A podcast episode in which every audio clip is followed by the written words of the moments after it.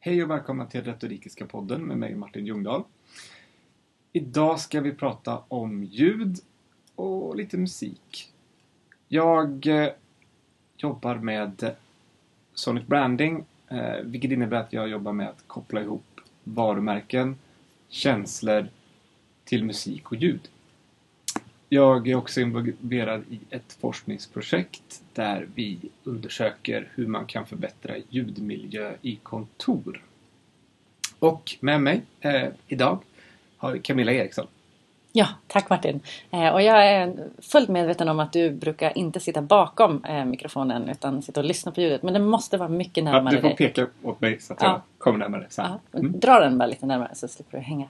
Ja, hej kära lyssnare! Jo, så här är det. Eh, Martin han är helt grym på ljud. Det är faktiskt han som har gjort signaturmelodin till den här podden. Därför att vi råkade jobba med samma eh, företag och insåg att det vore ju sjukt kul att få göra någonting tillsammans. Eh, så då började vi med att han helt enkelt hjälpte mig med ljud. Eh, för att ljud styr hur vi låter oss påverkas. Och eftersom jag tittar väldigt mycket på kommunikationspsykologiska aspekter så är det så otroligt häftigt för mig att få eh, andra sinnen också. Eh, så ehm, eh, jag hörde till exempel eh, när vi pratade lite tidigare att det har gjorts, kommit ut en ny studie kring hur vi låter oss påverkas av ljud när det gäller hårdrock. Som vi alla har väldigt mycket förutfattade meningar om. Kan du inte berätta lite om det? Ja, absolut. Jo, jag, jag skulle säga så här att vi, vi relaterar till musik med hjälp av känslor. Det är väldigt svårt att prata om musik utan att eh, lägga an någon form av känsla. Eh, och just pratar man hårdrock så har alla en form av relation till det. Antingen tycker man om det eller också gillar man det inte. Det är liksom det är lite, det är lite så det, det är med musik. Att vi kommer inte in eh, i en butik och hör en låt och tänker Jaha, vilket intressant mixningsarbete. Det handlar ju snarare om en viss typ av människor som gör det. Utan vi, vi tänker helt enkelt, jaha, det här gillar jag, det här gillar jag inte alls. Och i det här fallet, den här studien, så man har påpekat ganska länge då att eh, just hårdare musik som hårdrock skulle, skulle göra att man blev mer aggressiv. Och att det har med musiken att göra, aggressiviteten och intensiteten i musiken. Och då gjorde man en, en, en liten studie när man lät eh, 15 personer då först göra ett eh, en, då, di, först fick de ha en diskussion helt enkelt. Eh, där man försökte hitta ämnen som skulle göra att de blev irriterade, reta upp dem helt enkelt. Ja men det är ganska lätt. Ja, jo, det, Ja men man känner ju när, när det är något ämne som man verkligen Ja. går igång på. Då går man ju igång och så blir Exakt, man exakt. riktigt irriterad. Ja men precis, och det var det de, de testade då. För att få den här eh, eh, irritationsmomentet hos deltagarna. Och sen eh, när man då var eh, irriterad så... Förlåt. Nej, alltså jag kände bara hur det kom ett ljud inifrån mig och jag vill inte vara så nära micken. Ja! jag trodde det var jag som var för nära. Ja, eh, ja eh, förlåt. Det, det, det man då gjorde var att när man hade blivit, eh, haft den här diskussionen och man blivit irriterad så lät man eh, hälften av gruppen sitta i tystnad i tio minuter och hälften av gruppen fick då lyssna på egenvald musik. Och det här var då folk som lyssnade på väldigt hård hårdrock, alltså hardcore eller death metal eller något annat sånt. Och det man såg var förstås att man inte alls blev aggressiv. Man blev ju lugn, man, man blev eh, tillfreds. Och det är ju så det funkar. Alltså, ha, ha, handlar det bara om att du tycker om musiken så har den en god effekt på dig. Och det kan man se till exempel i studier om eh, hälsa. Där man kan eh, använda sig av egenvald, självvald musik efter till exempel en operation. Eh, och under och innan en operation vilket gör att man har sett att man kan minska den postoperativa smärtan. Alltså, man, man upplever inte att man har lika ont. Och, och där har vi ju liksom den här att effekten av musik och ljud är så stor och det påverkar framförallt undermedvetet men det påverkar så mycket. Och vi blir aldrig av med det. Vi kan aldrig någonsin stänga av ljud. Vi kan aldrig sluta lyssna, skulle jag snarare säga. Mm. Ja, eh, jag får flera tankar kring det du säger. Det ena är ju att för att försätta sig själv i ett visst mode Särskilt om man ska hålla en viktig presentation så brukar Mm. jag säga till mina kunder att ja, men välj musik som du blir glad och peppad av så att du går igång. Mm. Så, för det kan ju vara så att någon ska ha en, viktig dragning inför en styrelse riktigt, riktigt tidigt på morgonen och de är väldigt nyvakna. Ja, men då kanske man behöver lite mer boost så. Mm. Eh, eller så kanske man behöver eh, helt enkelt gå ner i varv och då ska man ju ha en helt annan musik. Men att man i god tid innan också börjar träna sig på den här musiken. Så att man triggas av eh, tonerna, ja Mm. ljudbilden. För Eller att, ljudminnen snarare, att du skapar Ja. ett ljudminne kopplat till det. ja, för att eh, snabbare gå in i Mm. rätt eh, fas, rätt känslostämning i kroppen. När jag håller föreläsningar och har tillgång till eh, högtalare så brukar jag själv sätta på eh, musik som bara dånar ut. Jag är väldigt förtjust i Esbjörn Svensson Trio. Mhm. Och vill jag, eh, kommer jag in på eftermiddagen och vet att här, de här hundra pers de har suttit och workshoppat hela dagen, de är helt slut. Då slänger jag på Dodge the Dodo. Alltså jag verkligen, gå in på iTunes och lyssna, den är helt grym. Alltså det är verkligen energiöverföring, flöde per tidsenhet som är eh, för mig som är jazzälskare helt, alltså nej men det, det, det, det finns inget annat. Så. Eh, Har det däremot varit så att de, de eh, behöver gå ner i varv innan jag ska prata. Eh, ja men då kanske jag tar någonting från Viaticum istället. Det är mer klinkande och, väldigt melodiöst men, men mycket lugnare. Så. Och jag, för jag gör det för att jag märker att det, det gör skillnad. Men jag är ju också gammal musiker. Mm. Och Men det, kan ju ha någonting med saken att Nej, göra. absolut inte. Alltså, Ja men att jag tänker på att använda mig av ljud. Ja, ja, ja, det är ju definitivt. Men det vi ser idag eh, det är att vi använder musik som en regulator för känslor. Ett, vi sätter oss i ett känslotillstånd och vi börjar bli väldigt duktiga på det. Eller vi börjar, vi kanske alltid har varit det, men man kan se det mer tydligt idag. Det blir mer med- medvetet från Ja, sändarens sida. Framförallt då kanske för att man har tillgång till så mycket mer musik hela tiden. Du har alltid, eller de flesta har ju en, en smartphone med någon form av streamad musik. Och dessutom så kan man ju se att det, det är två lägen här. Ett, att man väljer att reglera sitt känslotillstånd. Man väljer, nu vill jag komma upp in i det här tillståndet. Men samtidigt så påverkas man ju av musiken så att man sätts ju i ett tillstånd av musik som man själv inte väljer. Men, eh, eller om du har en, en- en lista till exempel där det är olika typer av musik så kommer du ju kunna hamna i olika typer av tillstånd. Men det man ser det är ju att vi använder det överallt idag. Jag skulle säga, jag, jag använder ordet använda. Jag skulle säga att vi brukar av musik. Vi lyssnar inte på musik på det sättet längre. För att vi använder det som ett sätt att, som sagt, reglera känslor. Vi använder det när vi tränar. Vi vet precis vilken typ av musik vi ska ha när vi tränar. Vi använder det när vi ska sätta en stämning en fredagkväll till exempel. Vi använder det när vi ska, eh, som du säger, om du ska ha någon form av eh, Prestation. Ja, men precis. Eh, vi använder det när vi, när vi pluggar, när vi jobbar, när vi ska... Man kan använda det, vi använder det som en vän för att inte känna sig ensam på samma sätt. Alltså det här att man har någon form av ljud. Vi vill, vi vill ha den här eh, känslan, känslan i oss men vi vill samtidigt få musiken och ljudet eh, för att skapa någon form av eh, ja, men någon form av rum, så att säga. Ja, jag tänker också på när jag var liten och skulle plugga. Eh, Jag var lite så här ute i sista sekund. För jag Mhm. hade så mycket annat att göra. Så, och vi bodde i en lägenhet som var ganska lyhörd. Dels för eh, mamma och syrran sprang omkring i lägenheten och gjorde ljud, eh, tv och så vidare. Men även trapphus och grannar. Mm. Så då, då vet jag att jag satte på eh, musik. Och för mig så var det trackslistan som jag hade Mhm. bandat. Eh, mina favoriter. Varje lördag klockan två. Eh, och jag, jag kunde sitta och sjunga med i de engelska texterna utan att vara medveten om att jag egentligen lyssnade aktivt på musiken. För jag använde det för att stänga ute alla andra ljud. Mm. Och så satt jag och räknade eller vad jag nu gjorde. Det är Precis. svårt att sjunga och lära sig fakta samtidigt. Mm, Så, mm, men, men räkna gick bra. mm. Eh, Och, och så gör jag fortfarande med, eh, med musik. Att jag, om jag sitter och jobbar på ett café eller eh, om jag sitter och jobbar i ett öppet landskap. Att jag, jag, jag pluggar in eh, och lyssnar på samma musik varenda gång jag ska jobba för att, och, och använder det för att stänga ute ljud. Mm. Eh, Esbjörn Svenssons Mhm. Viaticum Mm. skriver jag till. Det är Mm. som att det blir en viss takt också. Jag skriver lite snabbare när jag lyssnar på den. Ja. Ja, du sätter, ju, du sätter ju på något sätt din rytm. Ja, det är som att jag att också boostar mig själv in i flow Mhm. när jag gör det. Precis. Och det, och det är ju, du vet ju vad, vad du ska få. Du vet ju hur du ska göra det liksom. Ehm, och, det, och det är intressant för vi ser att vi gör det idag. Vi, vi, de flesta använder musik på det sättet. Ja, och då tänker jag så här. Det här är ju också någonting som under flera års tid har varit väldigt känt inom eh, eh, retail. Mhm. Att man eh, försöker få kunderna på ett visst humör när de kommer in i butiken så Mm. att de köper mer eh, och oftare i större utsträckning. Ja, precis. Det finns ju eh, ganska många sådana undersökningar som visar att ja, spelar man lite snabbare musik, vilket man kan göra i slutet av eh, dagen för att då går folk lite fortare i butiken, vilket gör att de går ut fortare när man ska stänga till exempel. Men samtidigt så eh, tycker jag att man jobbar Ja, jag skulle inte säga att man jobbar jättebra med det idag.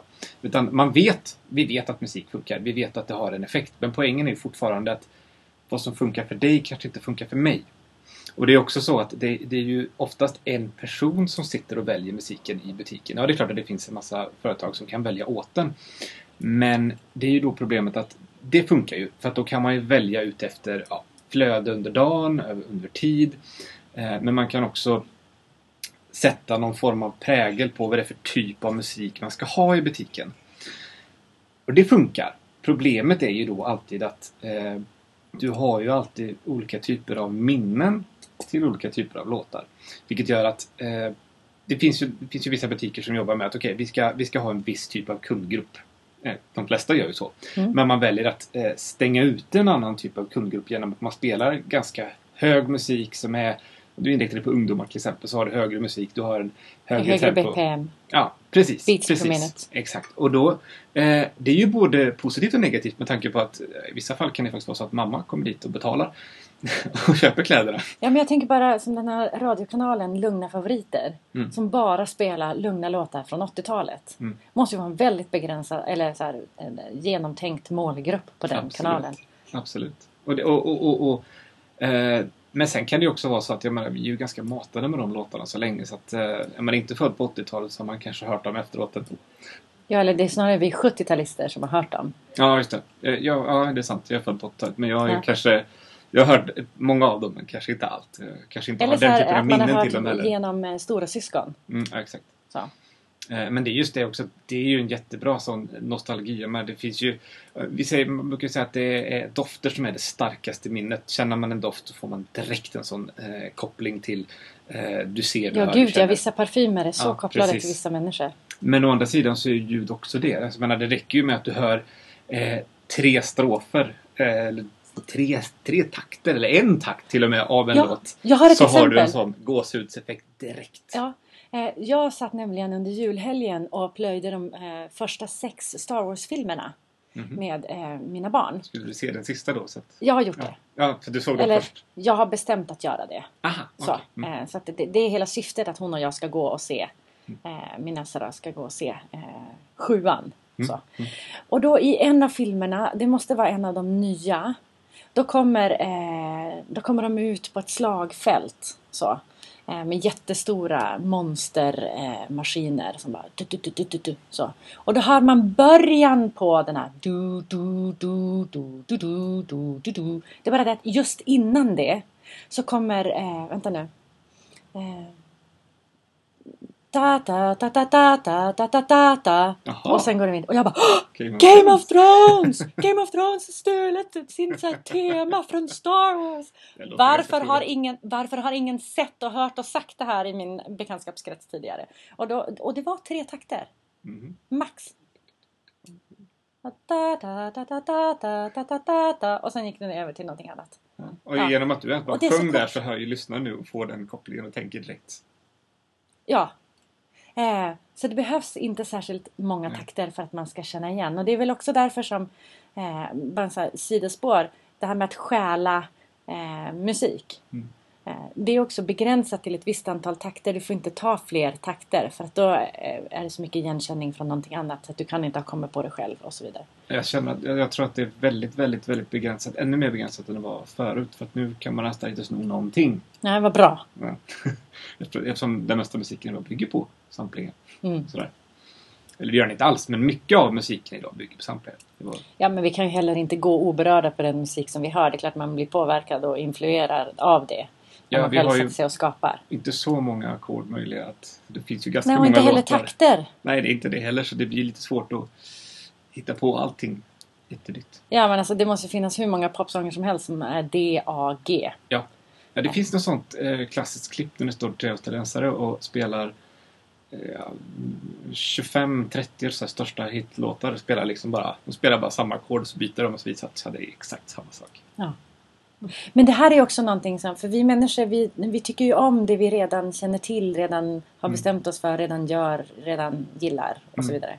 Redan är nyckelordet här. Mm. Eh, och då tänker jag så här, om man då vill eh, påverka någon med, med hjälp av ljud. Mm. Så borde man ju verkligen, eh, är det så då att man ska gå på det som den personen redan gillar eller vad eh, kulturen i eh, omgivningen redan gillar? Eller vad, vad ska man göra? Finns det någon sure thing? Nej. Eller jo, det alltså...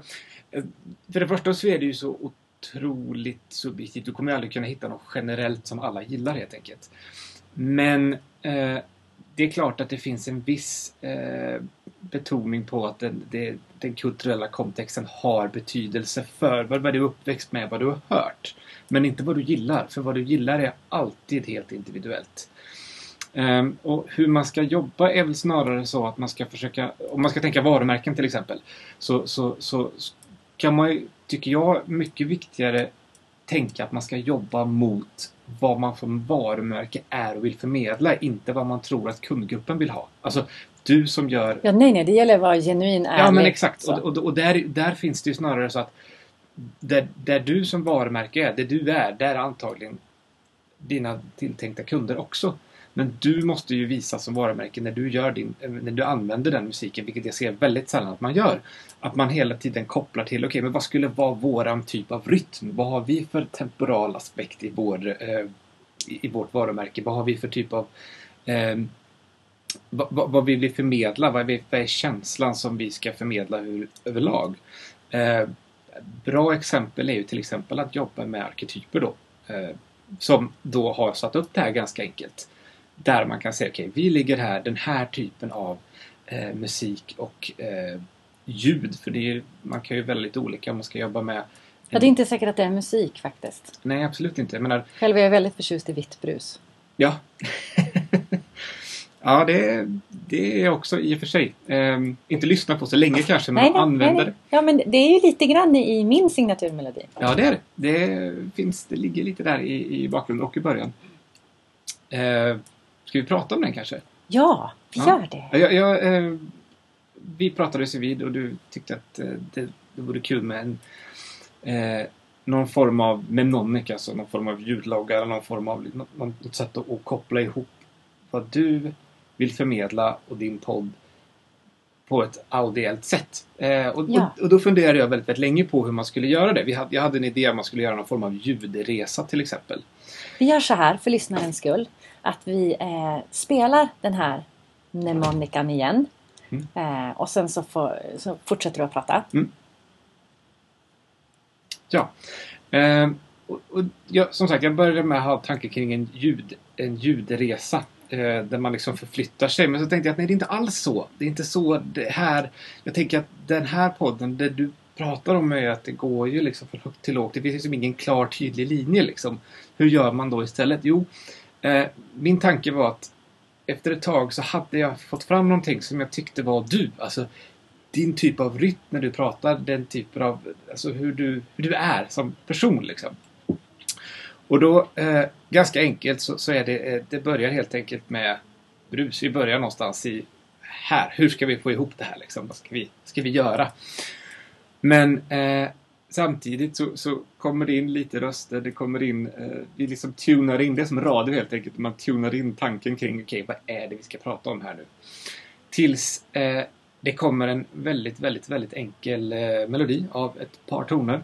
Som egentligen bara är eh, skapta genom att de förflyttas eh, i rummet genom ett, eh, ett delay. Vilket innebär att de försenas hela tiden och då skapar det en melodi. Eh, så ska vi se, vad, vad är det mer nu? Jag kommer inte riktigt ihåg. Eh, Jo, men man har någon klocka. Ja, exakt. Det är en klocka igen också förstås. Eh, jag tänker CBS 60 Minutes-tanken, de hade ju en klocka. Men samtidigt också att det har ju med, det har ju med tid och det har med, eller med rörelse och rum att göra också. Eh, vad- förlåt, vad vad är det mer? Jag måste... Jo, och sen eh, så är det glas som splittras i slutet. Exakt. Det är ju där du har liksom avslutet. Men samtidigt så ska det ju... Tanken med det var ju då att bam, här, här sätter vi igång. Men samtidigt så avslutar vi allting där. Så det blir som en, det blir som en röd tråd. Eh, fast det viktigaste tycker jag snarare med den här det är att den Eh, den följer ditt tempo och den följer som jag tycker eh, ditt sätt att vara på helt enkelt. Den är ganska glad, den är ganska uppåt och den är ganska spretig. Vilken fin beskrivning! Jag tar det som en komplimang. Ja, det var en komplimang. Det var inget... Eh, ja. eh, nej, men det är precis så jag gör när jag skriver tal. Att jag lyssnar väldigt mycket på hur den här människan pratar. Pratar de fort eller långsamt? Mm. Vilken rytm? Eh, pratar de långt bak eller långt fram i munnen? Eh, vilken tonalitet? Vilken stilnivå ligger de på? Har mm. de några favoritord? Eh, är det så att de pratar väldigt osammanhängande så att det, flödet blir uppstoppat? Ja, så vill ju inte jag skriva men då vill jag snarare ha en mer kulspruteaktig tendens. Jag, jag, tycker att det är så himla häftigt att du tänker på samma sätt med ljud som jag tänker med ord. Mm. Eh, så. Eh, hur, hur, kan man också tänka med ljud? Mm, alltså, för det första så tycker jag att det är svårt att, beskriva och prata om hur man tänker ljud. Eh, jag ser oftast För att vi mer upplever det? Ja, ja, vi upplever det och, och vi är framförallt väldigt, vi är, vi är väldigt visuellt, hela västvärlden är ju väldigt visuell. Vi tänker ju, vi, vi relaterar till det mesta visuellt så att säga. Vilket gör att när jag tänker ljud så tänker jag ju visuellt ofta. Så jag tänker byggstenar, hur det skulle sätta ihop. Jag tänker liksom flera lager av ljudet när jag lyssnar på det. Um, men, men, men bra sätt. Det finns en, en, en ny ganska intressant undersökning som visar att um, men då marknadsföring och då framförallt reklam, tv-reklam då och varför inte radioreklam för det är också ljud och musik. Så, så ser man att när man har eh, musik tidigare känd musik så kan man lättare få ett emotionellt, eh, en, en emotionell relation till eh, lyssnaren eller tittaren då. Eh, och, och, det är inte så konstigt, man känner ju igen låten så att säga. Du får ett emotionellt re relation med musik men du får lättare om det är någonting som man faktiskt har hört och känner igen sig tidigare. Antingen tycker du om det eller inte liksom. Så till exempel Apollos semesterreklam där vi känner igen eh, låten och att de har kört samma låt också. Mm.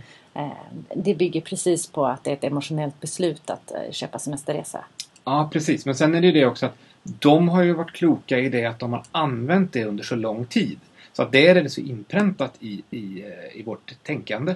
Eller i vårt, vår, vårt sätt att ta emot det så att säga. Men det är också, finns ju en nackdel och en risk med att använda musik som man använt förut. För att man kan ju inte ha en tidigare koppling och det har man ganska ofta. Så då får man antingen jobba väldigt, väldigt länge med att göra det. Och det finns exempel på när brittiska företag, jag tror det var British Telecom och något annat företag, hade samma typ av låt. Vilket gjorde att man, det blev ju ganska rörigt eftersom man inte visste vilken, vilken som var vilken. Och det är ju ett problem idag att väldigt många använder sig av till exempel eh, sådana banker av musik och ljud för att man inte är beredd att betala för musiken. Vilket då innebär att jaha, den här typen av låt kan komma någon annanstans. Och det är oftast ganska tydligt att det med de har sämre kvalitet och de är inte lika bra gjorda som du faktiskt får det specialskrivet av eh, riktiga mus eller musiker men som är specialskrivet för varumärket så att säga. Men eh, det andra då, eh, en liten utvikning där, det är ju att om du använder musik som man inte känner igen så är det lättare att få fram ett informativt budskap. Eh, för att sen kunna fortsätta använda den här musiken för efter ett tag så blir ju den musiken känslomässigt relaterad och du får ett ljudminne till den ändå. Så jag skulle säga att det är mycket klokare att använda musik som inte är tidigare känd. För att eh, ett, du får, du får en direkt koppling till varumärket eh, genom att man då hörde för första gången där. Och du får fördelen av att musiken eh, skapar ju känslor och du kan du styra vilka typ av känslor på sätt och vis. Du kan ju inte styra vilka typ av känslor men du kan däremot styra mot genom att du kopplar ihop. För att det man inte får glömma är att alla sinnen hänger ihop jättemycket. Det visuella och det audiella och när det här stämmer överens, när det, när det funkar, när det sitter, när du har samma typ av eh, rytm i, i eh, ljudet som du har i bilden, som du har i tanken kring vad ljudet ska förmedla visuellt eh, och vad det visuella ska förmedla. Då börjar det bli intressant. Det är då vi börjar hitta någonting där du faktiskt har en snygg match så att säga. Mm. Alltså, eh, ur mitt perspektiv så är det ofta som människor glömmer bort att bära känsla med sig i rösten. Mm. Så att när de säger vissa ord så tror vi inte på dem. Och vi kan egentligen mm. inte sätta fingret på varför. Förutom människor som du och jag som jobbar med det hela tiden. Jo men det är för att det, det låter inte trovärdigt. Därför att du, du, du har inte rätt känsla med dig. Mm. Så jag brukar säga till människor som ska hålla tal eller hålla viktiga presentationer eller så. Vilken känsla vill du att folk ska gå ut med? Mm. Och då väljer du ord som ligger i linje med den känslan och du väljer ett röstläge som ligger i linje med den känslan. Mm. Eh, så om man, om man eh, tänker, min röst är ganska klar och ren med många övertoner för att jag har sjungit hos sångpedagog i, du vet, Mm. hela min uppväxt. Och, och det här hör jag ofta när, jag, eh, när, när man börjar lyssna på andra människors röster väldigt intensivt. Huruvida, jag kan ofta säga så här, visst sjunger du i kör? Ja, säger de där. Ja. Ja! eh, nej men det hörs. Mm. Eller när vi tar någon så här operasångerska som Malena, vad heter hon? Ärman. Ärman. Ärn. Ärn. Ja. Ärnman. Mm. Eh, när hon pratar så Mm. pratar hon som hon sjunger. Mm. Så. Det är väldigt mycket Jag tänker på de här klassiska klang. Birgit Nilsson och de här som Ja. verkligen Ja. hade den här. ja, men det var som att de gick aldrig ur rollen. Nej, de, hade Eh, alltid, de pratade med magen Ja, oavsett. ja, precis. Det, det gör inte jag riktigt. Nej, det gör inte Så. jag heller.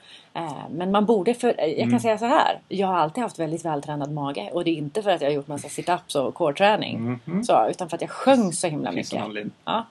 Det är bra. Eh, det är den ena aspekten. Och sen den andra är eh, Ja, färger och former och sånt är oerhört viktigt. Eh, kan man lägga en ljudbild på det här, eh, desto bättre. Men vi har ju också, eh, eh, vad ska man säga, det taktila. Mm. Som man kan faktiskt eh, få in i orden. Mm. Därför att vissa ord är mer brutala, Mm. andra ord är vassa, de Mm. sticks. Mm. Medan eh, eh, det, det finns eh, grupper som är lena Mm. eh, och sådär. Och om man bara lägger den här lilla extra tiden på att välja vilken känsla vill jag att folk ska ha med sig ut. Mm. Välj en intromusik eh, som faktiskt publiken eller så, styrelsen eller vem det nu är får Mm. lyssna på. Och sen pratar man själv i samma känsla med ord. Eh. Och så eh, bygger man alltihopa kring det här. Någonting som stör mig oerhört är så här, jag, jag förstår att det, det är eh, viktigt. Men stora företag som har grafiska profiler som tvingar ner dem på powerpoint-nivå. Mm. Och så kanske det inte överhuvudtaget är rätt för det som man ska prata om. Ja. Så fastnar man i den här grafiska mallen som skickar ut en arketyp. Eh, en känsla. Eh, Medan den man vill förmedla är någonting helt annat. Och är det så att du som lyssnar sitter fast i en sån situation. Ljud är din bästa vän. Ja, för det är ofta så att eh, man jobbar ju ganska mycket med röster eh, överlag. Men man har ju eh, klassiska exempel man ringer till Swedbank och hör hon den här skådespelerskan som är bara förknippad med Swedbank nu för mig. Eh, men det finns ju också det här att man, man, man, man ofta så relaterar man till en person när man tänker på en röst. Alltså, du pratade ju om det när, när vi träffades. Vi har ju inte sett varandra innan utan du hörde min röst över telefon och sen så, så, så ser man varandra. Det är alltid den här man blir Jaha, är det så? Jag hade inte riktigt Var det tänkt så? Jo, det, för jag var lite så här, var det så han såg ut? För jag hade inte googlat det. Så jag såg inte. För jag tyckte, vi har ju pratat flera timmar i telefon. Mm, mm. Men, och, och, då, då är det ju så här, det, det som är intressant är ju till exempel att man tänker sig att en röst ska ju förmedla vem den här personen är, vilket den sällan gör. Det finns ju, eh, finns ju bra exempel att ta, Mark Levengood till exempel, eller, eller Lars Lerin som är väldigt, väldigt... Eh, det är sådana trygga personer som, som, som, som, som ligger... Eh, som har någon form av... Eh, du får en känsla av... Du får en känsla av trygghet helt enkelt, helt enkelt med dem. Men det är ju också... Det är ju inte bara för att de har de rösterna, för deras röster är så. Men samtidigt så är det kopplat till den personen och ofta så tror jag att när man använder sig av röster, när man använder sig av kända skådespelare så är det så att man förknippar snarare rösten med vem den personen är, vem den spelar och så vidare. Jag, menar, eh, jag känner mig väldigt tveksam till att man skulle till exempel använda eh, Torsten Flink eller, eller, eller eh, vad heter han? Gunvald Larsson vad heter han? Eh, Gu- eh, Mikael Persbrandt. Mikael Persbrandt om man ska liksom få fram någon form av eh, eh, känsla av ja men här är vi trygga, lita på oss, stabilt företag. Alltså, eh, men nu har ju Mikael Persbrandt en alldeles fantastisk röst för det tycker jag. Men han som person, Ja, så det blir lite för mycket konnotationer om man Ja, känner igen rösten. På precis. samma sätt som du pratade tidigare om när man känner igen musiken, låten. mm, vi kopplar ju det till att vem är den personen? Och det är också ett sånt problem som eh, man gör, man kopplar det till en artist. Man gör oftast det. Man, är- det finns ju det mest, en av de mest kända exemplen var ju då som faktiskt funkade bra när det gjorde det på 80-talet. Det var när eh, Michael Jackson eh, kom till Coca-Cola och sa Hej, jag har en låt som heter Coca-Cola Generation. Fast vi kan göra om min gamla thriller han har tror jag. De sa nej, nej, det är inte alls någon speciellt bra idé. Och då gick han bort till Pepsi och sa Hej, jag har en jättebra låt som heter Pepsi Generation.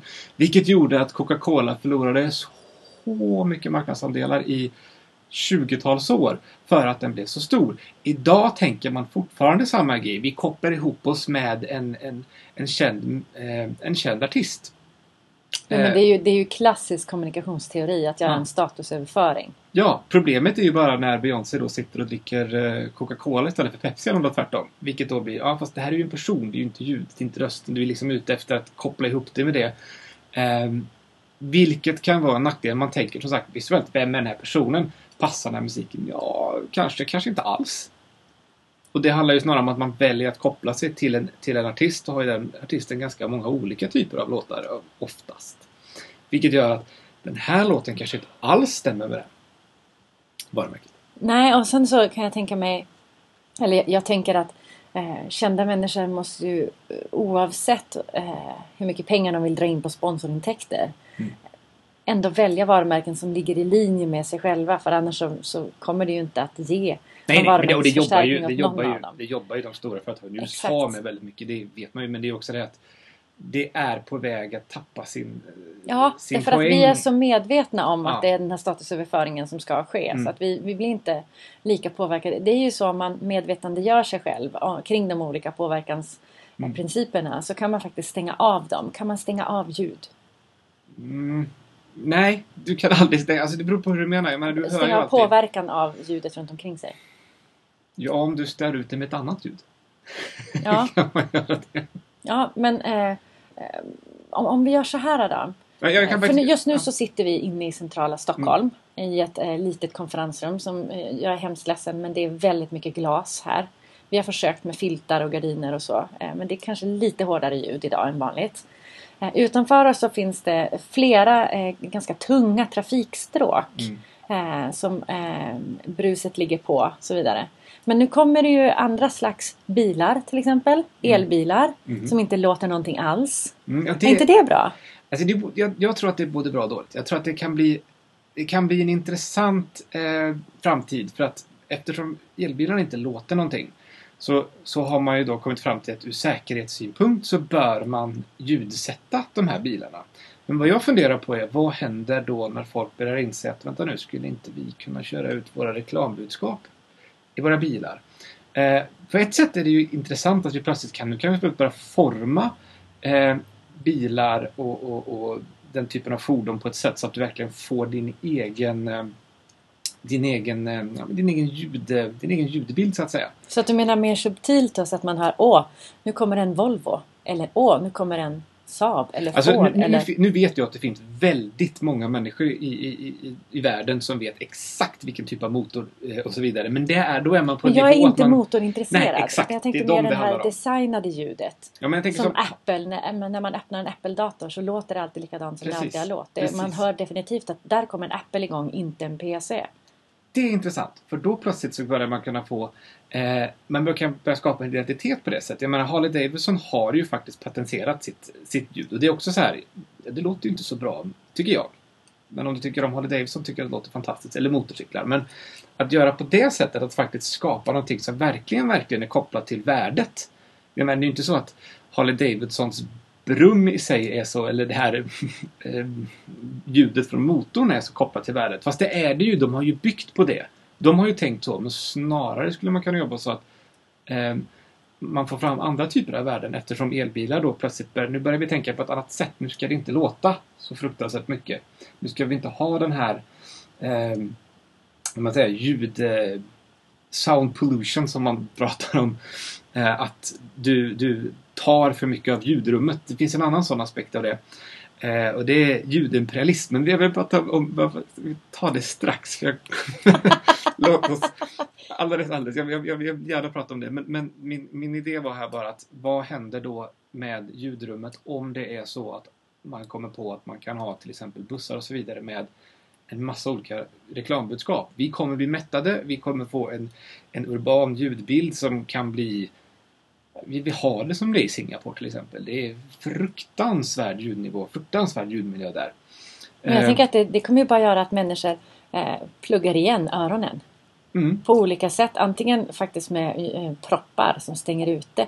Eller hörlurar som Mm. helt enkelt skickar ut motljud. Så att det inte att de går omkring och lyssnar på någonting. Utan de, de lyssnar, de får, får tyst. Ja, Men det, men det finns, finns en intressant aspekt av det där det här med tystnad. Att det är väldigt kulturellt betingat. Att vi tycker... Vad som är tystnad tänker du? Ja, det också. Men framförallt om man uppskattar tystnad eller inte. Eh, vi som bor här i Norden har ju det här att vi har ganska så... Vi är, glest, vi är glesbefolkade. Vi har väldigt, väldigt mycket natur och så vidare. Vilket gör att tystnad för oss känns mer... Det känns exklusivt och det känns mer... Eh, om man bor i stad alltså, så känns det mer exklusivt. Men det, det är det här att vi, vi, vi upplever det som ganska så trevligt. Vi, vi, vi är ute efter tystnad ganska ofta. Medan man däremot, om man faktiskt kommer från Singapore och sådana ställen, så kan man uppleva det som ganska obehagligt för att det, man är så ovan. Och det är sant, alltså jag menar, tystnad har vi ju inte riktigt heller eftersom eh, ja, ett landställe Nej, men om man lyssnar ordentligt så hör man ofta brus. Ja, exakt. Och du är som ute i naturen, du tycker Ja. att det är tyst. Det är inte alls. Det är massor med fåglar, massor med typer av ljud. Men det är en annan Ja, fast typ. det är du har inte, naturliga ljud. Ja, det är inte du har inte det här... kompakta, konstanta Du har, du har liksom inte en, en flatline, alltså exakt, du har inte det lågfrekventa bullret som du har i en stad som alltid finns. Ehm, och just det, ljudimperialismen som är lite intressant. Att vem har makten över ljudet? Vem äger makten? Ja, förr i tiden var det ju kyrkan till exempel som ägde makten för de hade rätt att slå med, med, med sina klockor till exempel. Eh, sen så fick vi då industrialismen. Eh, genom att plötsligt så kunde vi ha eh, industrier som gick igång hela tiden. Så att det finns ju det finns ju en viss poäng i att ha makten över ljudet för då har du också makten i samhället. Alltså krigsindustrin, det finns, finns också en poäng med att vapen låter ganska mycket. Att du ska inte göra dem tysta, de ska ju ha en, annan, en, av, en skrämmande effekt också. Men, men nog om det. det, det jag kan prata länge om det. Kan, Ja, men om, om vi går tillbaka till mer eh, kommunikativ, mm, precis, kommunikativa ljudbilder. Nej men jag tycker att det är jätteintressant. Och, och det, eh, man får sväva iväg lite. Ja, ja. Det hörde du ju när du gjorde ljudloggan. Ja, det är lite spretigt så här. Eh, om, om man tänker på... Eh, kan vi ta några olika vanliga känslor som man vill uppnå med sin marknadsföring? Och prata lite grann om hur ser ljudbilder ut kring det? Mm. Ja, Ja, eh, vi kan ju till exempel ta den här arketypmodellen som, som gör det enklare kanske Mm. att förstå. Vi tar till exempel Röd och Ares till exempel. Där du, det handlar om att där ska du ha väldigt mycket ljud. Du ska ha en kraftfull... Vi kan säga så här. Eh, arketyperna som du pratar om här det är alltså the outlaw, the rebel. Det är också eh, the hero. Mm. Eh, väldigt eh, eh, man kan säga egofixerade, extroverta som tänker väldigt mycket på sig själv. The seeker. De är Precis. ute och strävar efter att uppfylla sig själva på Mm. något sätt. Eh, vad är meningen med livet? Vad är meningen med mitt liv? Vad vill jag bli när jag blir stor? Och så vidare. Det är vanliga liksom, drifter du här. tar plats, Ja, helt enkelt. Och där är det ju då musik och ljud som tar plats. Eh, det finns liksom ingen... Eh, det finns ingen naturlig tystnad i det. Utan det handlar om att du kommer, du syns, du märks. Du har en... en, en, en, en alltså jag skulle snacka alltså typ den typen av eh, hårdrock till exempel. Den typen av musik. Det får gärna vara lite smutsigt. Det får gärna vara lite fel för det skiter du i. Liksom. Och rap. Du gör det. Ja men precis. Eh, mycket elektronisk musik eh, som faktiskt handlar om det. Att där använder man ju tystnad som ett sätt, en abrupt tystnad för att visa Pam, du vet att här kommer en liten en paus och vi gör det medvetet för att det ska liksom smälla upp med en dropp helt enkelt så att det händer någonting. Mm. Och här har vi till exempel sportdrycker som exakt, produkter. Ja. Ja. absolut. Sportdrycker, eh, Stora jeepar som kan Precis. gå var som helst i Exakt. landskapet. Ja, alltså, vi har Virgin. Precis. Alla olika Virgin. Eh, Vissa typer av eh, klädesmärken förstås. Där Ja. du ska vara liksom lite mer av rebell. Du ska, du ska helst inte tycka att mamma ska inte gilla det här. Liksom. nej, Ehm, baggy jeans. ja men precis. Tidigare. Ja. Eh, sen, sen kan man ju kan man ju tänka sig, vill du prata om någon, någon, ska vi gå alla eller ska vi bara prata om? Ja, nej, men alltså jag tänker så här. Vi kan ta lite så här kontraster och Mm. hacka fram och tillbaka. Därför att motsatsen till det här det är ju den här väldigt omhändertagande Mm. arketyperna. Mm. Eller som eh, yogacenter, meditation, eh, många livsmedel som Mm. är näringsfyllda och bra för dig och väldigt så här trygga, lugna, omhändertagande. Mm, där många svenska varumärken vill vara. Framförallt konsumentvarumärken. Ja, vi har till exempel Dove. Mm. Alla sådana slags produkter. Ja, men, typ Eh, samma, ja. Ja, och då, eh, ni kan ju alla bara, eh, eh, jag höll på att säga visualisera, men, men tänk er eh, den ljudbilden inne på ett yogacenter. Mm, ja, jag skulle kanske säga att där, där har man också kopplingen till till exempel naturen eftersom den är omhändertagen och du har också kopplingen till Ja, det naturliga, det genuina. Där vill du ha alltså kopplingen till tryggheten och människan, närheten med människan. I, i, den, I den förra arketypen så handlar det snarare om att du eh, Där får det gärna vara smutsigt och det får gärna vara eh, ganska långt ifrån den här mänskliga närheten till, till instrument till exempel. Som är i, i motsatsen då blir det att man hör eh, fingrarnas plock på gitarren till exempel. Mm. Alltså sådana saker där man faktiskt Och stråken över Ja, precis. Man får vara försiktig med stråken där. För stråken kan ju lika gärna vara att det känns lite explicit Ja, till exempel. det Absolut. finns ju såna, många sådana studier som visar att spelar man klassisk musik på en restaurang så ökar tendensen att köpa dyrare saker eller betala lite mer för vinerna för att vi förknippar klassisk musik Med med precis lyxdyrt och så vidare. Mm. Ja men om vi tar då eh, om, om man vill som BBC, väldigt så här kunskapstunga, eh, expertis, eh, sitta och vara ganska eh, utbildande och så vidare. Mm. Vad är det som gäller då? Alltså då kan man ju då kan man till exempel jobba med att ha eh, Där kan man använda klassisk musik på det sättet att man gör den svår. Du med? Alltså Contemporary art music och sådana saker. Eller att man till exempel jobbar med eh, viss typ av elektronisk musik som är där det handlar om att du får du får ingen direkt återkoppling på ett melodistycke. Alltså att du, viss, viss typ av musik kan man ju förstå, det här kommer hända sen eh, slager och så vidare. Du förstår precis vad som händer. Men i det här fallet så behöver du inte göra det. För du ska ju bli utbildad. Du ska ju få Du ska ju förstå. Eh, och förstår du så förstår du helt enkelt. Du som Ja, lyssnare Så det kan är lite ju... så här jazzgenren. Ja, bland annat. Alltså det, det, det handlar, jag tycker mycket att det handlar om vilken typ av... Eh, alltså hur man, på vilket sätt man möter lyssnaren här. Att du som musiker då inte alltid behöver möta lyssnaren. Du behöver inte låta lyssnaren förstå vad som ska hända. Snarare så om du då som lyssnare faktiskt förstår. Då är du i den här skaran som faktiskt fattar. Men å andra sidan så kan det också vara att man har ganska eh, man kan vara ganska så stel och eh, monoton i sitt sätt att, att jobba med musiken där för att det ska inte heller behöva ta överhanden. Du, du har helt enkelt en, en, eh, en, en, en musik som är kopplad till att du som, som lyssnare faktiskt får möjlighet att tolka in egna saker trots att det inte händer så mycket. Mm. Om vi tar motsatsen till det då. Då har vi de här glada, sprudlande, väldigt extroverta. Eh, vi har Ben Jerry Ice Cream. Vi har Fanta. Vi har mm, Kelda. Vad gör du när Kelda lagar maten? Sådana slags varumärken. Mm, ja, och där blir det ju liksom... Där tycker jag oftast att man... Jag märker att man jobbar lite fel där musikmässigt. För där vill man ju gå mer mot det trygga. Och det behöver inte alls vara tryggt. Det kan vara liksom ut mot eh, någonting som händer eh, musikaliskt i att det är, det är lite fel där också. Du vet att det är fel och du struntar i det för att det är ganska... Jag gör min grej helt enkelt. Och då pratar jag kanske snarare om... Alltså du, du skulle kunna ha eh, viss typ av eh, peppigare pop. Swedish. House Mafia. Nej, det skulle jag säga att ligger mer mot eh, Ares faktiskt. Ja, alltså okej. den... Eh, Den första vi pratade ja om. men precis, för där har du liksom det här Ja, att du är aggressiv. Ja men precis. Ja. Men, men alltså Katrina and the Waves möjligtvis om vi ligger högst upp, eh, högst upp till vänster här till exempel. Men, eh, eller någonting liknande där du faktiskt förstår, alltså du känner ju igen, du får en återkoppling, du fattar vad som ska hända, du blir pepp av det men samtidigt så är den också den, den kräver inte för mycket av dig som lyssnar utan du är sådär, du kan förstå vad som händer men den är den är inte det är inte tillbakadragen musik. Det är inte musik där du som eh, där du som lyssnare kan slå dig ner och kontemplera utan du blir du, musiken möter dig. Den kommer ju i ansiktet på dig på ett sätt utan att vara för provokativ som som i det översta fallet, alltså Aristoteles. till exempel. Mm. Ja, om vi då tittar på, för vi pratade lite grann om att klassisk musik kan vara det här exklusiva. Jag tänker också opera Mm. eh, och så.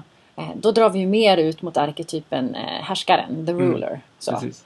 Eh, och, och lyxsegment kring. Eh, tänk alla varumärken som innehåller lyx på något sätt. Lyxklockor. Mm. Eh, många ehm, eh, ja, artiklar som vi helt enkelt inte behöver i vårt liv. Men de förhöjer våran tillvaro. De ligger ju där ute.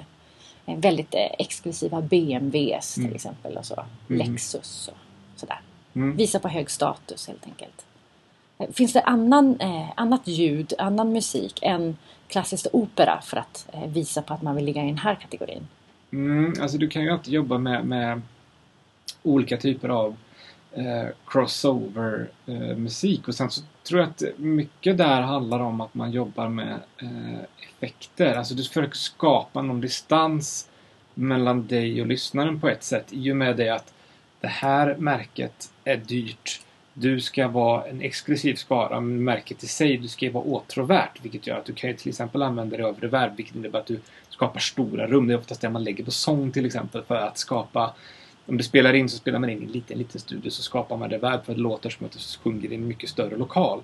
Den typen av effekter. Men sen musikaliskt så är det oftast att eh, musiken bör vara eh, lite svårare. Eh, och samtidigt så, där har vi också det att du behöver inte heller bli mött av eh, du behöver inte förstå vad som ska vad som, som komma skall så att säga utan det är liksom det kan bli någonting helt annat. Eh, och, och, och tror jag ska förklara det på ett eh, som inte är ljudsätt så att säga. Eh, nej, men, men, men snarare så att musiken då är är kopplad till en viss förförståelse. Du, du har, eh, det, ska vara, det ska vara ganska det ska vara svår musik. Och Oftast använder man här klassisk musik. Alltså jag skulle säga att det är nästan i... Men här är ju också då, eh, inte tradjazzen, men mer experimentell jazz. Mm, kanske. Det beror lite på. Här kan det vara här, det här är en svår balansgång. För det kan lika gärna ligga lite längre ner mot Ja. blåa där. Ja, Men å andra sidan så, så kan man använda det. Där skulle det kunna vara att det blir exklusivt i att du har, en, du har så få instrument till exempel. Alltså att du har eh, en sångerska, en sångare, det gör ingen större skillnad, och en eh, ett instrument där de här två möts till exempel. I en, eh, i och en, jag älskar att sjunga till cello. till exempel. Eh, och då behöver man inte göra klassisk musik av det. Utan Nej. man kan ju alltså, man skapar någonting att okej, här har vi så få ingredienser i, i, i, i musiken eller i, i, så få i ensemblen helt enkelt att det blir att man får en exklusiv känsla av att du hör alla ljud. Du hör allting. Jag menar i, i Ares till exempel så är allting så sammansatt. Det är inte säkert att du det blir så kompakt så att säga. Mm. Alltså Till återigen exempel. uppe där mot rebellen. Ja, precis. Väl, jag, jag, Ja. Jag, försöker bara översätta till de som inte jobbar med eh, just den arketypmodellen som du och jag jobbar med. Mm. Mm. Och så har vi då sista grupperingen kvar. De här eh, kollektiva, vi tillsammans, öppet, kom och vara med i gemenskapen. Mm. Ärliga, genuina, transparenta. Mm, och där är ju ett exempel är ju till exempel schlager eh, i Sverige. Eh, Särskilt i Sverige. ja, särskilt i Sverige. Kanske lite Norge och Finland också, vad vet jag.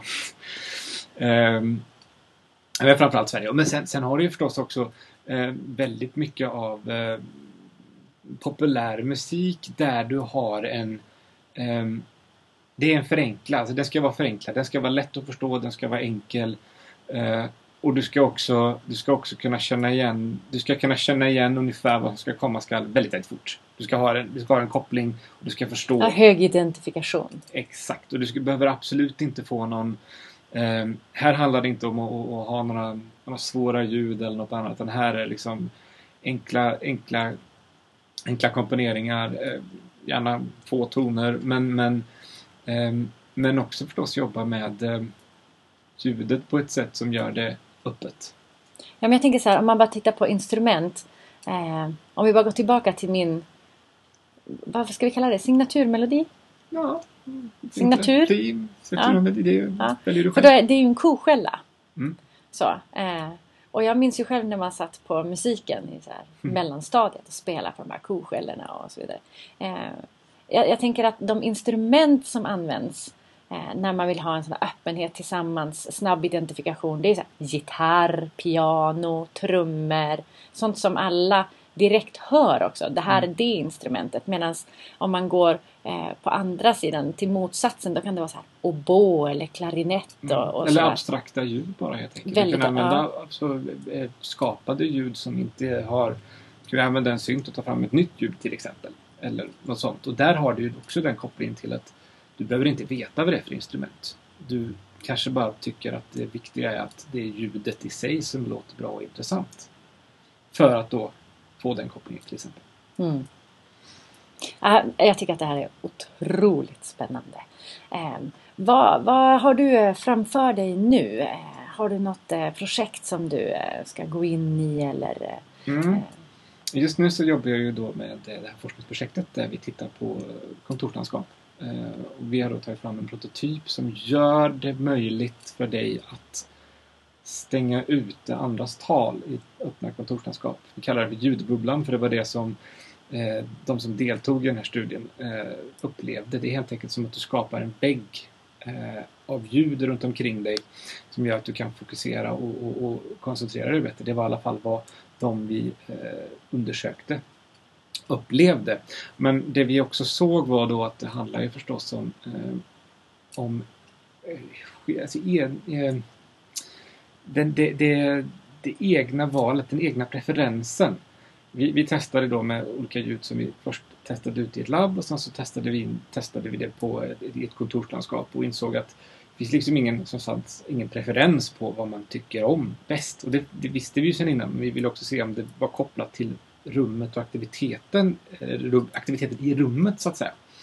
Eh, och då kom vi fram till att det är klart att det måste vara så att du måste själv kunna personlig, eller göra en personlig eh, bedömning av okej, vad, är, vad är mitt mål? Hur ska jag använda musiken eller framförallt ljudet? Vi har inte musik utan ljudet som vi ska ha här. Och då kom vi fram till att okej, det ska man kunna göra samtidigt som det styrs av rummet. För som, det var innan så var det så att när det blev mycket mer ljud så eh, minskade vi så att säga ljudbubblan genom att ljudet eh, eh diverse, ska vi inte prata om hur det gick till, men enkelt kan man säga att vi gjorde, gjorde, gjorde en mindre bubbla helt enkelt av ljudet. Och sen så när det blev mindre ljud så öppnades det här upp så att säga. Eh, det är förstås kopplat till rummet men det är också kopplat till vad vill man ha? För det är inte likadant på morgonen som det är på eftermiddagen och hur ska man kunna styra det? Det bör ju definitivt vara kopplat till eh, solen, till timmarna, alltså vad som händer och samtidigt vad man själv vill göra för uppgift just nu. Ja, sjukt intressant. Särskilt som jag är en sån här väldigt ljudkänslig person. Och jag upplever att när jag har jobbat väldigt mycket kreativt så att min hjärna är otroligt trött eh, Då klarar inte jag till exempel att någon annan plockar ur diskmaskinen. Mm. Eh, För det, det blir för mycket okontrollerbara vassa ljud. Mm. Ja, det är ju sådana ljud som... Det finns, det finns en ganska intressant studie på det här som visar att det värsta ljud vi vet, en, bland de värsta ljuden vi vet är ju det här när de drar naglar mot en tavla. Det, det ryser Men ju när i oss. gör någon det Nej, egentligen? exakt. Det händer ju inte, men Nej. vi förstår Ja. tanken liksom att man Ja. kan... Det, det skapar någon form av obehag. Och då gjorde de en studie där man visade, man gjorde det, sen fick lyssna på den typen av ljudet och så sa man att det var, konst, kon, det var konstmusik. Och när man får ett sammanhang och en koppling till det så tyckte folk att ja men det var inte lika farligt som när man förstod att det var naglar på en tavla. De borde ju vara kopplat till de sensoriska upplevelserna av Ja, att ja. själv göra det. Definitivt. Ja, men det är- det är framförallt kopplat till att eh, om man får ett sammanhang. Att spela in eh, hörnet på eh, vilken gata som helst i, i, stads, i rusningstrafik och sen lyssna på det hemma låter fruktansvärt. Eller spela in tunnelbanan eller spårvagnen eller whatever.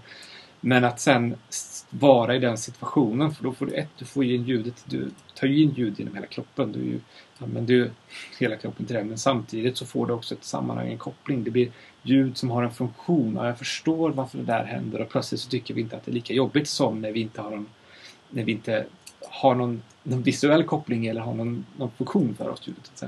Mm.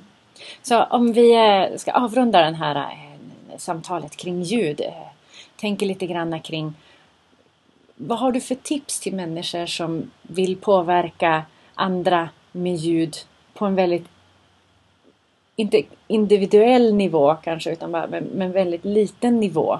Och vad har du för tips till de som vill jobba varumärkesmässigt ut mot om vi sammanfattar lite det vi har pratat om.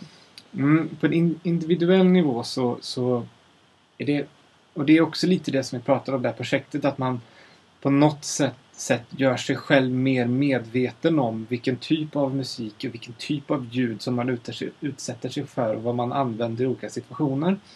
Eh, men också då faktiskt, och den här är så enkel men den är så svår samtidigt, att faktiskt lyssna på sin ljudande vardag eller ljudliga vardag. Vad händer runt omkring mig? För att när man får en känsla, ett, ett sånt exempel är ju det här att vi hör ständigt eh, brus och eh, ja, brus och sus från, eh, från fläktsystem i kontor och överallt.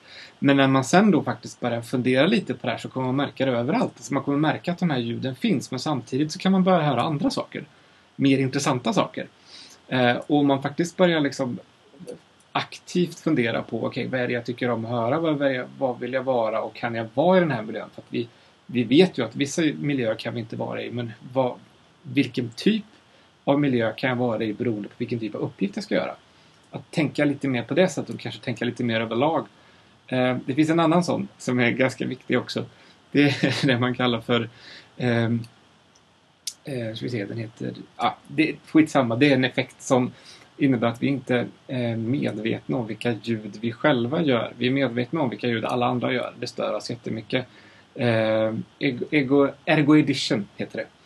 Men om man sen då börjar fundera på vilka ljud jag gör själv. Det är ganska lätt att klaga på grannen som låter, men vad, hur låter jag själv? Mm. Och ur mitt perspektiv då. Välj en känsla som man lägger i rösten. Så att man mm. bär budskapet i formen. Definitivt. Och varumärkesmässigt så, så finns det väldigt mycket att jobba med i Sverige idag. Väldigt mycket. Alltså just det här med att man måste jobba mer strategiskt.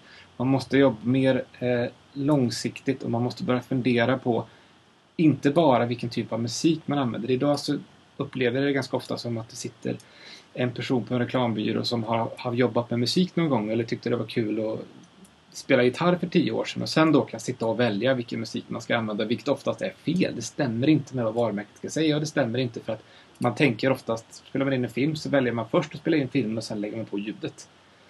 Mm. Ja, det är inte riktigt så du och jag arbetar. Nej, definitivt inte. Och att kanske framförallt tänka vilken strategi ska man ha? Och om man inte vet det, då kan man prata med mig för jag kan hjälpa till med det. Ja. Stort tack Martin! Eh, stort tack till dig som har lyssnat eh, och på återhörande.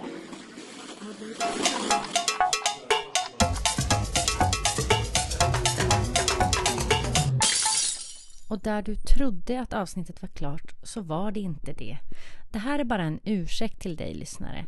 Därför att det är någonting som har hänt med just den här ljudupptagningen så jag kan inte varken brusreducera eller klippa i ljudet utan att det förvrängs och blir faktiskt omöjligt att tro att någon av er ska vilja fortsätta lyssna på det om jag hade fortsatt med min redigering. Jag vet inte vad det har varit för bugg. Jag kommer att försöka lösa det så att det inte sker vid något senare tillfälle. Men förlåt för att du inte fick höra signaturmelodin där när vi diskuterar den. Jag hoppas att du har lyssnat på podden flera gånger innan dess, att du faktiskt känner igen den. Eller att när du nu alldeles nyligen i slutet av programmet hörde den kände att ja, ja, det var det de sa. Annars så fanns ju också alltid möjligheten att börja om från början och sen spola fram igen. Nåväl, här ska jag inte hålla på och svamla utan eh, förlåt. Tack igen för att du har lyssnat och på återhörande.